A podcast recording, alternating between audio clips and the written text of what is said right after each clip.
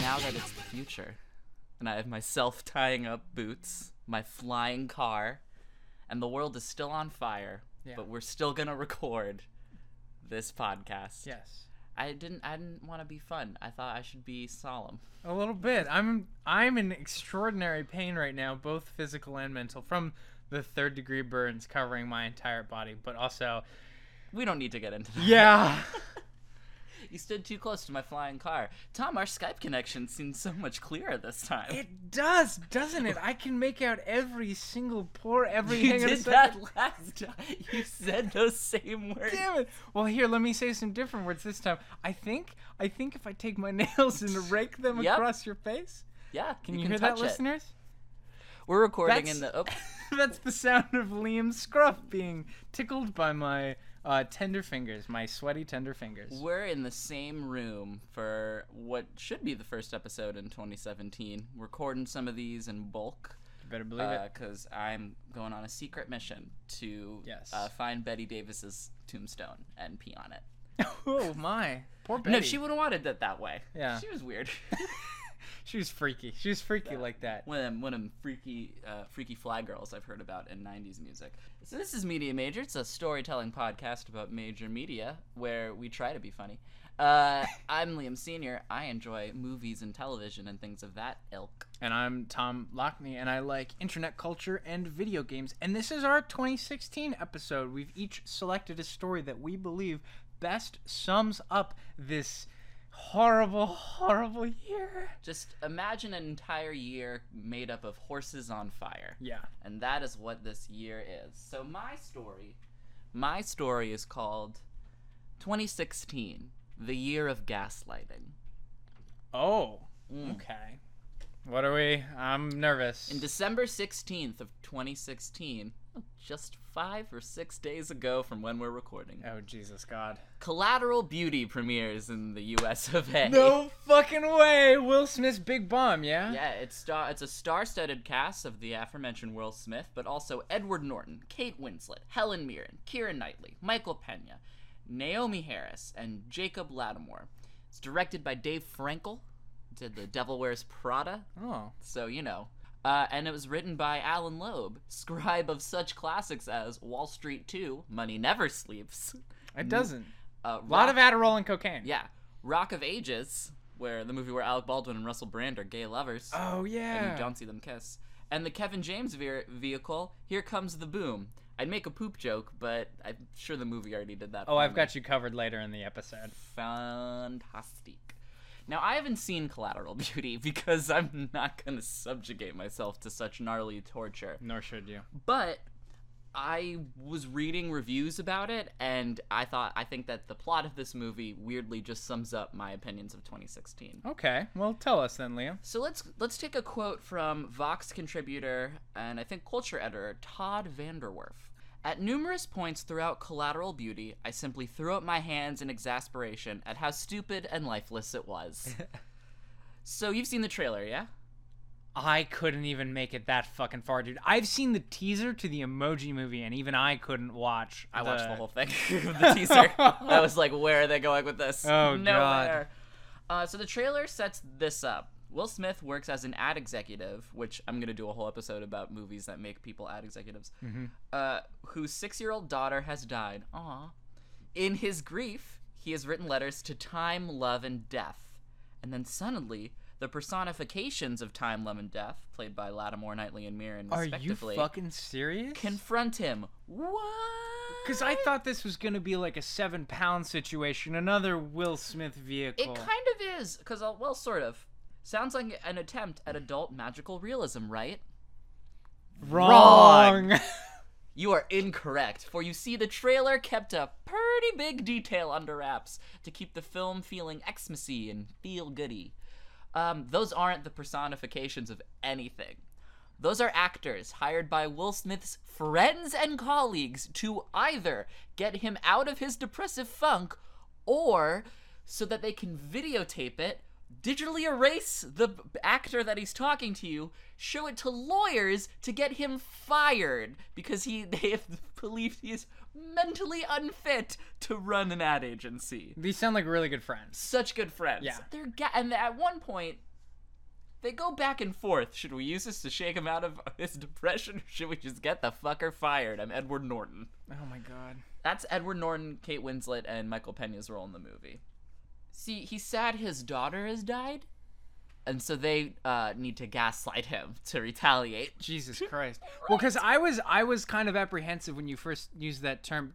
Should we define gaslighting? What it is? I, Uh, yeah, go for it. Gaslighting is a term used specifically to describe uh, uh, usually abuse, Hmm. where the term literally comes from a scenario where where Well, it- it- two people Yeah. are in a, in in like a kitchen and the person one person is cooking person A is cooking Mm-hmm. turns off the pilot light goes to eat their food. Person 2 without the knowledge of person 1 lights the pilot light again and says hey person 1 you didn't turn off the gas. You didn't turn off the stove. It uh, also uh, got notoriety from the movie Gaslight, in which Ingmar Berg- uh, Ingrid Bergman is gaslighted uh, to thinking all this crazy shit is happening. It's really good. and you repeat that behavior until person You're- 1 believes that they have not turned off the pilot light You're essentially forcing a creation of a different world on another person. Yeah. Um, which I think has kind of happened to all of us. yeah, it's a common it's a common abusive tactic Uh, this is a Christmas movie. oh, This is- home for the holidays. This is supposed to be a riff on a Christmas Carol, Oh Jesus! uh, which might be the worst Christmas Carol riff since Jim Carrey glued a bunch of ping pong balls to his face. Nasty. Um, but even worse is this is essentially a Christmas movie about gaslighting. At one point, someone says to the friends, "Aren't you like gaslighting him?" And they're like, "Yeah, kinda." Wow, that's And whack then that's fuck. just dropped. yuck. Yuckadoo. So a lawyer shows Will Smith the videos. That happens, and he sees him talking to no one. And then off screen, the friends are like, "Hey, we were gaslighting you." That scene doesn't happen in the movie. What? And later, Will Smith is like, "You guys did the right thing." Jesus Christ, I hate this movie. Jesus Christ, I hate this movie. Tom, Liam, Tom, Liam. then two twists happen. Oh, are- then two more twists? yeah. Isn't what? But they've already dealt with the central conflict of the fucking movie. Yeah. What are you talking about? It's like a water slide. There's so many twists and turns. It's like a water slide It's- made out of pee. Uh, Naomie Harris is in the movie. Yes. Um, she's the one who says the phrase collateral beauty because she works at a support group for parents whose children have died. A support group that Will Smith like awkwardly lurks on the sidelines of. Can you guess what the twist for this one is? Uh, they fuck.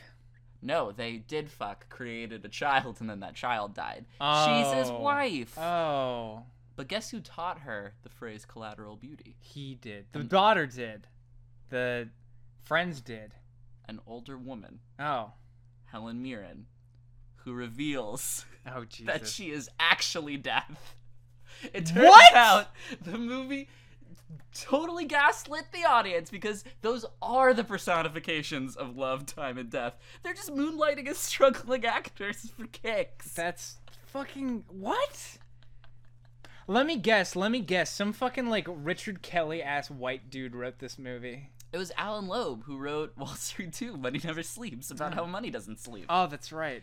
Um, so, because like all of Will Smith's friends, the three friends, they're not friends. No. Uh, they all have like personal problems. Like one of them's dying, death. One of them can't have a baby or is trying to have a baby. I don't care. And then the other one is Edward Norton, maybe. I don't know. It doesn't matter.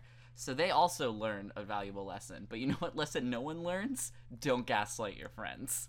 So I feel like this is 2016 in a nutshell because like we are Will Smith, and 2016 was supposed to be our friend, but time, love, and especially death just fucked us over. It, well, it was supposed to be 2016. and it We wasn't. all we all listened to Mabim Bam. Like, let's Mhm. not lie. It was supposed to be 2016, the year of building bridges and fixing things, and boy, and we lost howdy. Bowie.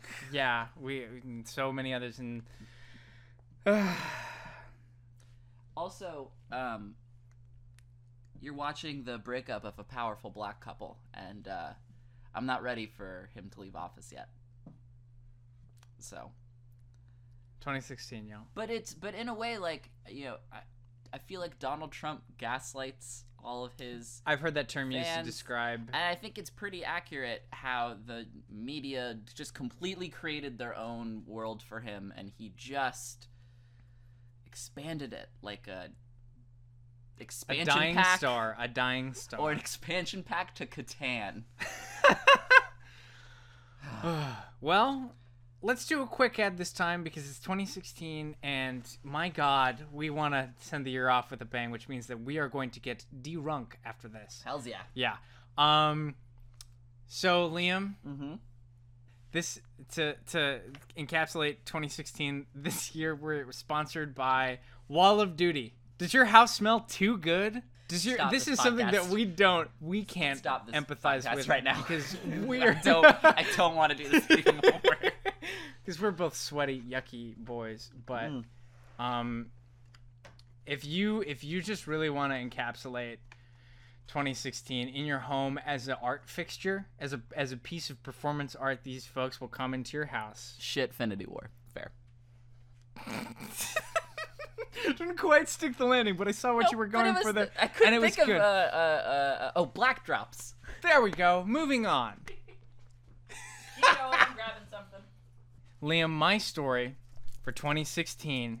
What do you know about an ape? No, no, Named. no, no, no, no, no, no, no, no, no, no, no, no, no, no, fuck, fuck the world.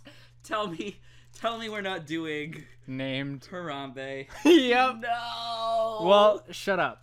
On May 28th, 2016, I hate this. a young three year old boy falls into the gorilla enclosure at the Cincinnati Zoo. Though zookeepers are able to get most of the gorillas to go back into their indoor habitat, one remains outside.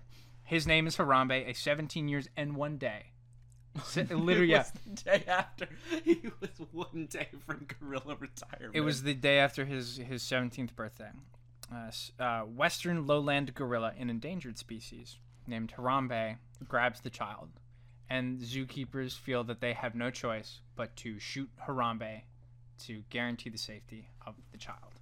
Fuck memes. I'm not talking about the memes because that's Good. boring and stupid, and I have no interest in feeding into that dumb bullshit. I would just like to say that Media Majors does not like memes. Yes. But memes are, to quote our good friend, to paraphrase our good friend Eric, who recently got Tinder, and had this very interesting point to make where everyone's bio says they like jokes or something, or they like comedy, and then it's like a quote from The Office.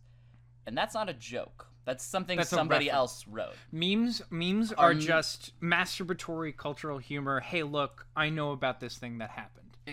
To, and to quote Joe Mande, references aren't comedy. And they're often extremely dehumanizing, uh, especially in the case of Harambe, where everybody's like, "Digs out for Harambe!" Like something died, a, a, a gorilla died. The the guy who came, who started Dicks Out for Harambe almost immediately kept tweeting.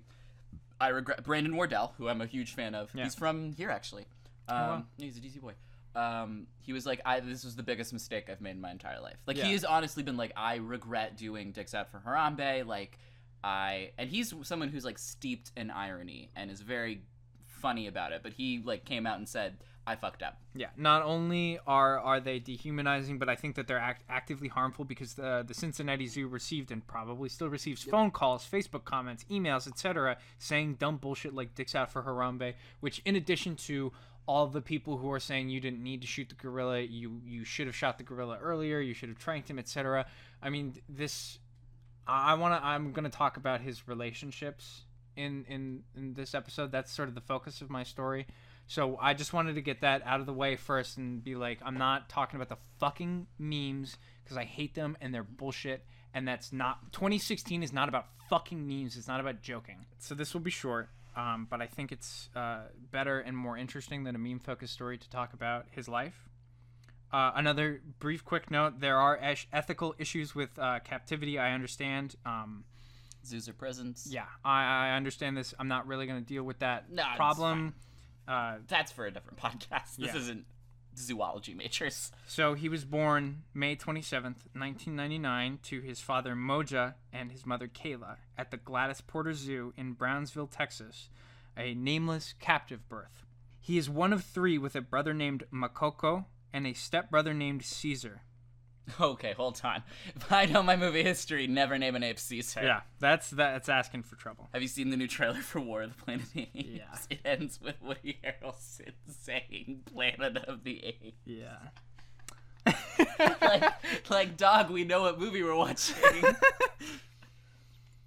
Uh, a local man, Dan Van Coppenolle, had just finished with his treadmill workout when he spied the zoo's contest to name the gorilla in his local paper. Mm-hmm. He chose to name the gorilla after one of the tracks on his workout playlist, Harambe by Rita Marley. Hmm. Quote, Immediately, a light bulb went off in my head and I thought of Harambe.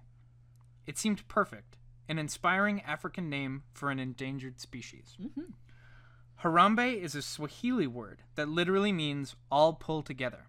It is the official motto of Kenya and also refers to a Kenyan tradition of self-help events like fundraising or del- or del- uh, or developmental activities. it just occurred to me that Reddit legitimate or it's the internet legitimately tarnished a country's slogan. Yeah. Also, can we talk about the fact that this guy has like a, a very slow reggae jam as one of his treadmill I was- workout I was trying to like how do you run to reggae? Are you already stoned? It's more of a canter. Mm. A man by the name of Jerry Stones would go on to raise Harambe from birth, in addition to his uh, gorilla parents, his ape parents, serving as an adoptive uh, keeper and father. Quote, I raised him from a baby. He was a sweet, cute little guy. Indeed, he was described as a precocious youth, though notably tamer than most of his friends. He was affectionately nicknamed Skeeter at this point in his life, because this is a Stephen King book. it's Pet Sematary, but Yeah. with a monkey. oh my god, Stephen, write me this book. Uh, he was evidently part of a playground crew consisting of himself, his stepbrother Caesar, and their friend uh, Nzinga. Uh, I think we can all kind of like empathize with this playground crew thing. Like we've all had that like tight group of friends. Right now, even it's uh, Liam, me, and our friend Adam is in the background playing the witness. Perhaps you heard him give a chuckle earlier at one of our unfunny jokes. Do you want to say hi to the, our lack of listeners? Hi. They can't hear you. The microphone's pointing this Just way. Just shout. Nice. Hi. There you go. There we go. We got it.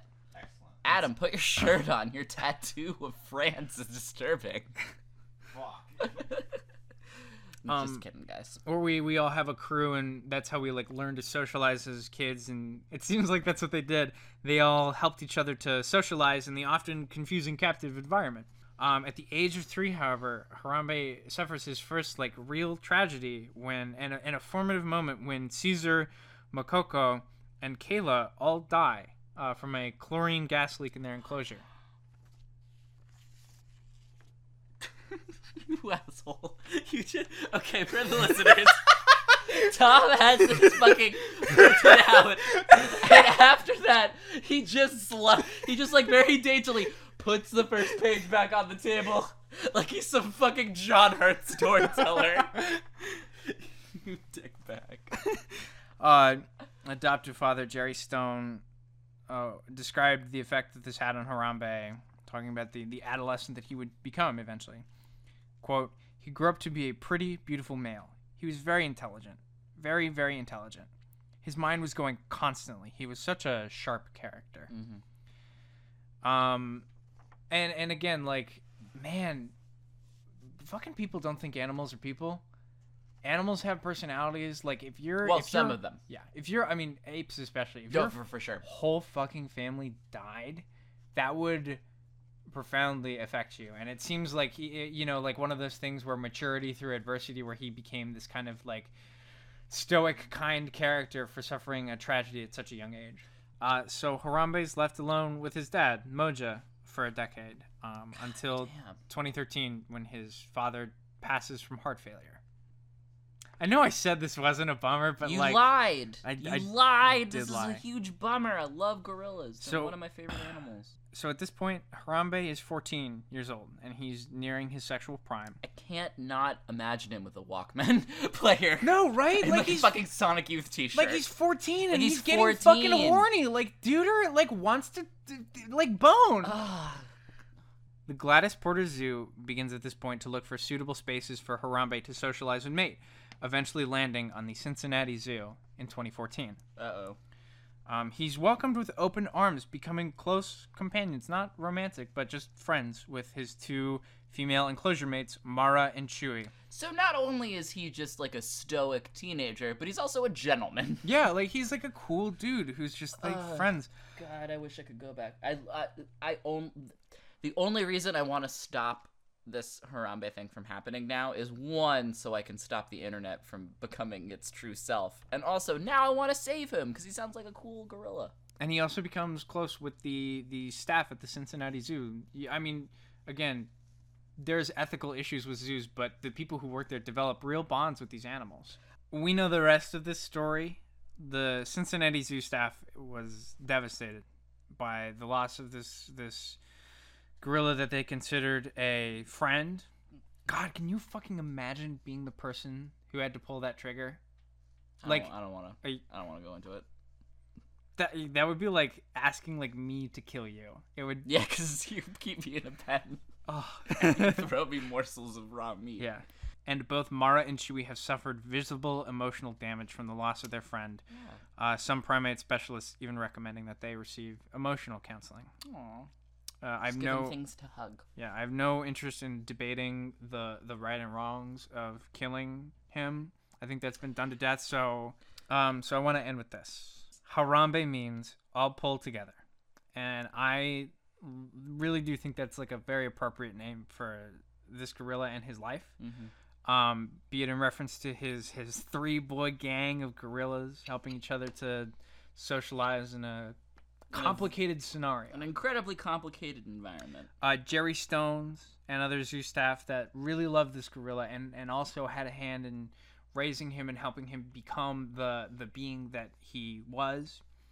Uh, Harambe and his dad, uh, reeling and living with the loss of three members of their immediate family, or uh, Mara and Chewie, who welcomed him Into their home. into yeah a new equally complicated home and that is why harambe is my story of 2016 because this fucking year has been awful And like we need to Harambe. wall to wall and need yeah we pull all together. we all we have to all pull together if we're gonna make it through 2017 uh, and if you want a source of legit honest to god inspiration uh, for togetherness in the face of adversity then you have to look no further than the life and history of harambe the western lowland gorilla and that is my story God damn.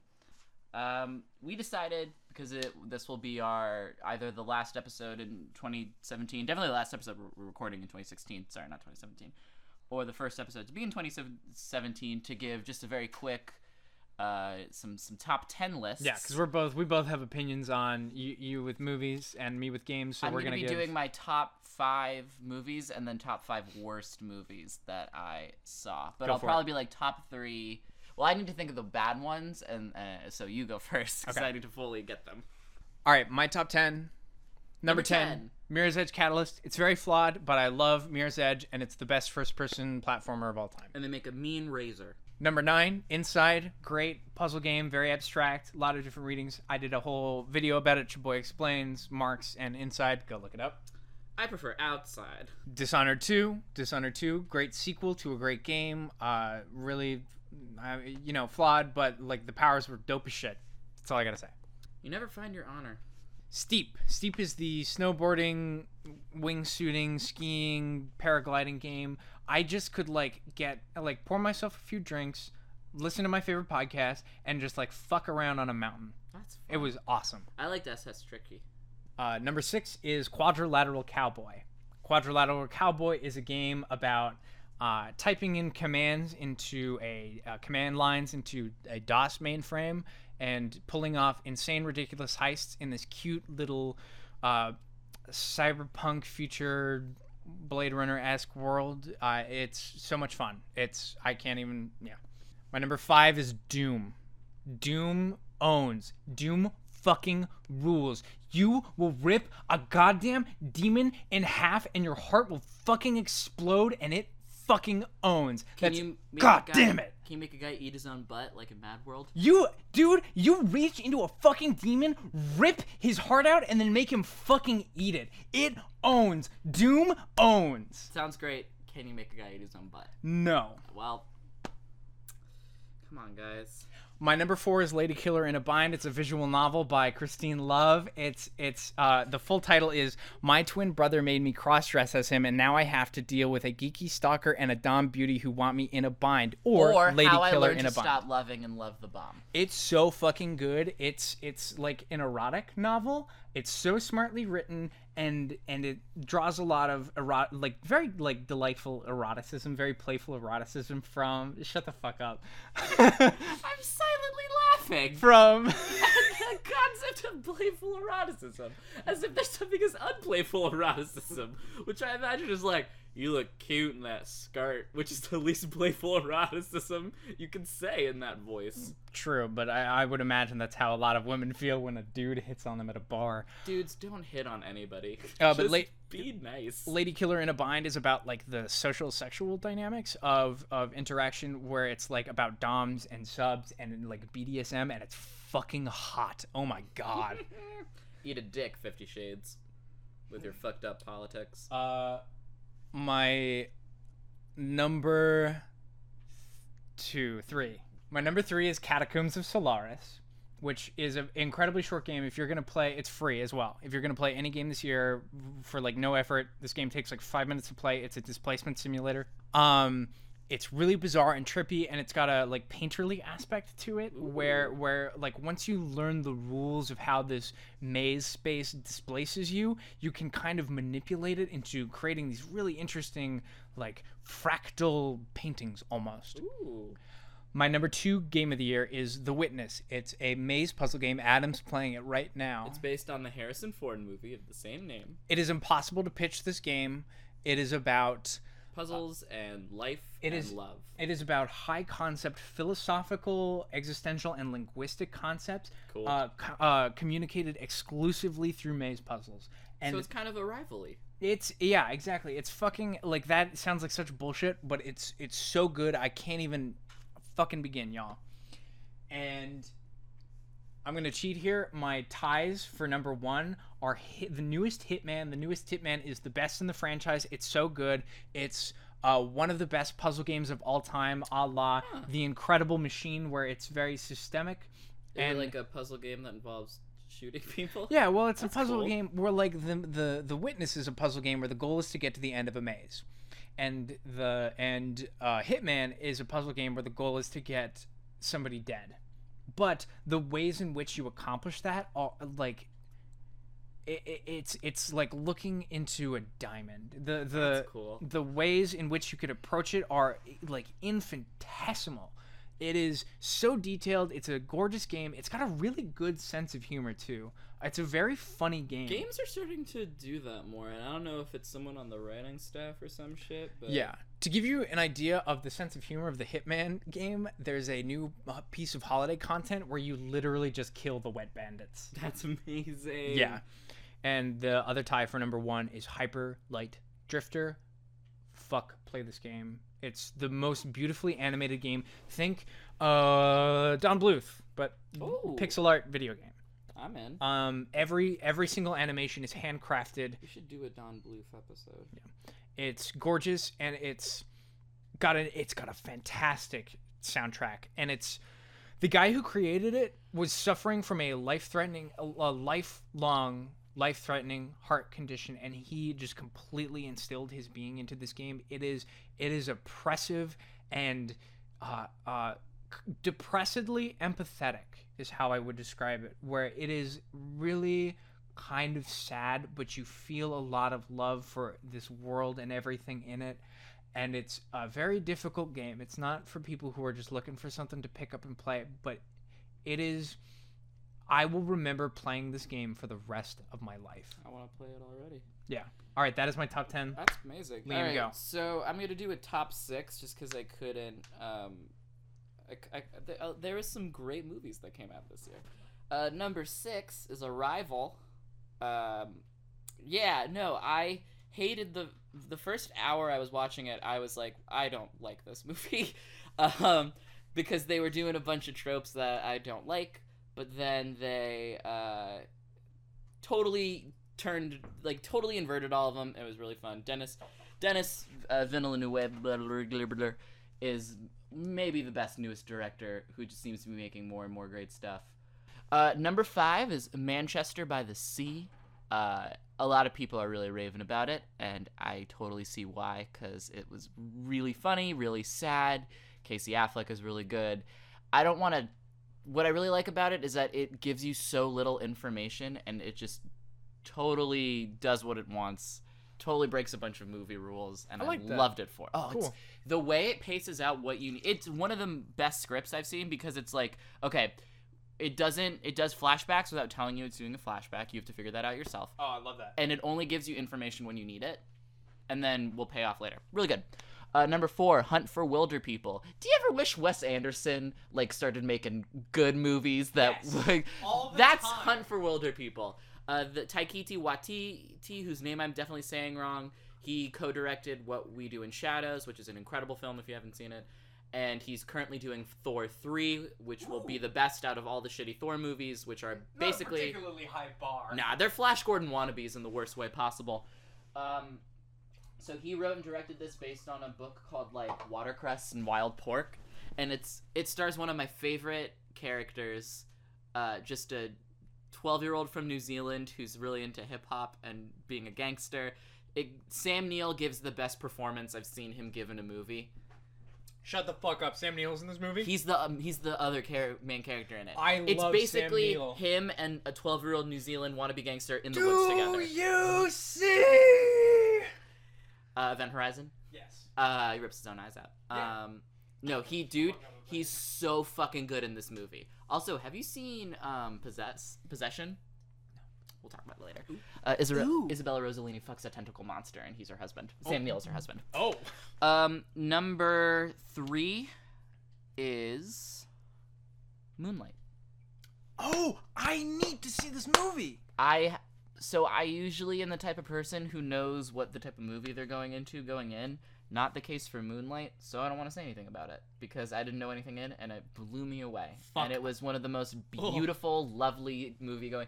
You can ask Eric, who I saw it with. I was like cheering at parts. I was near tears at parts. And here, all right, Oh, good. I'm definitely gonna cry then. you, oh my god, it's fucking beautiful. Good. And it the climax is a conversation, and it is the best thing I've ever seen. Ah! Like like it's just a conversation between two people, and it's fucking amazing. good. It's based on um, a play called Moonlight or Black. Uh, sorry, it's based on a play called Black Bo- uh, Little Black Boys Look Blue in the Moonlight. By That I can't remember his name, but the he's famous a, playwright. Yes, he's a really no, not August Wilson. Uh, but it's someone else, uh, African American uh, playwright who's, who's also gay, and he writes just these incredible plays. It's based on one he never got made, Oh, and it's just guys, it should win. It's not going to. Fucking La La Land, which isn't on my list because I haven't seen it, is gonna sweep everything. But like, I was so emotionally invested in Moonlight, and I've never been that invested. I'm I'm rambling on about it. Um, number two, uh, all right, number two and number one are basically the same. Like they're ranked the same for me. Mhm. Number two, you know what? Fuck it. Number two, Swiss Army Man. I've never seen a movie like this. I'll never see another movie like this. Go watch the Daniels. Watch all the music videos they did. Watch Interesting Ball. Swiss Army Man's amazing. People who walked out of it were stupid because it opens on a suicide and then boners and farts, but it does incredible things. And then my favorite movie of the year, because I'm from DC, because I love punk rock music, because my favorite color is green. My favorite movie was Green Room. It was the most Fuck, amazing. yes! It, I, it, it was, it was lean. It was, it was, fucking scary. okay. I'm obsessed with Jeremy Saulnier. He's a fucking he's from Alexandria, hometown boy. Blue Ruin on Netflix. Go watch it. If you've seen if you've seen Green Room, you have to play Doom, and if you've played Doom, you, You have, have to to see Green Room. Have to see Green Room. Um Holy fucking shit! That movie, It's amazing. Fucking owns. and it also Jesus. it's so lean. yeah. And there's not a wasted second of action in that movie. Patrick Stewart it plays a white supremacist, guys. It's, fucking fucking crazy. unreal. Also, by the way, another part of the reason why this movie owns is because you get to see a bunch of fucking white supremacists get the shit fucking beat out of them, and that's awesome. Okay, feel free to edit this out, but like, here's the elevator pitch: a punk band from Arlington has to play a show at a Nazi bar. The guitarist Anton Yelchin, who was amazing in it, It's one of his last movies. It was yeah, it was one of them. He just turns to the band because they're working on their set list, and he goes, "I have a really bad idea." And they play a cover of Nazi Punks Fuck Off by the Dead Kennedys, one of my all-time favorite bands, one of my favorite good. songs, and it just goes to shit from there. Nazi punks. Nazi Punks, Nazi Punks, Fuck off! Oh my god, it's amazing. Okay, three worst movies of the year. Crank him out, crank him out, crank him out. We gotta wrap this Wait, shit up. Three worst? Do I have three? I might not actually have three. No, I have three. I have three. Number three, Nocturnal Animals. Fuck movies about writers. They're not interesting. fuck Tom Ford. Knows how to shoot a western, doesn't know how to shoot a drama. Um, and fuck Tom Ford for only having Michael Shannon appear in the western part because he was beautiful and I wanted to kiss his mustache face. Mm. Number two, Star Wars Rogue One. Piece of shit. I hated every moment of it. Super boring. Through 10 minutes, I wanted to kill myself. The robot is awful. Everyone's awful. It sucks. I hated it. Darth Vader makes a Austin Powers level pun. Um, he chokes somebody and goes like, "Don't choke on your own power," or Oh, just something fuck off. fucking awful. Uh, and the worst movie I saw was The Witch. Fuck that movie a thousand times. No. Yeah. Worse than Collateral Beauty? I didn't see Collateral You didn't Beauty. see Collateral Beauty? Eat my ass. The Witch cannot possibly be number one worst. It was a tie between that and Rogue One. It Oh. might be Rogue One. I really hated The Witch. All right, well, we'll we'll, we'll fight about this later. All right, well, everybody, Uh, thank you so much. Well, Chaboy, yeah. just quickly, Chaboy explains. Schmanime, Soar Dinosaur, Tom Lockney on SoundCloud, uh, Boys Night. Uh, we have a live show, January 8th. Email us about it.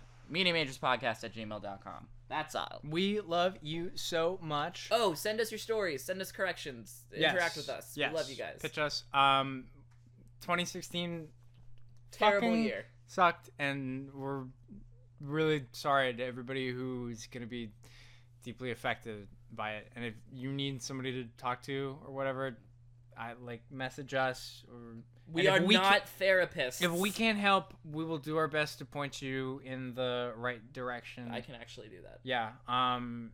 Thank you so much for listening, and we're gonna we're gonna send you off with. We'll be there for you. We'll be there for you. When the rain starts to pour. Whoa.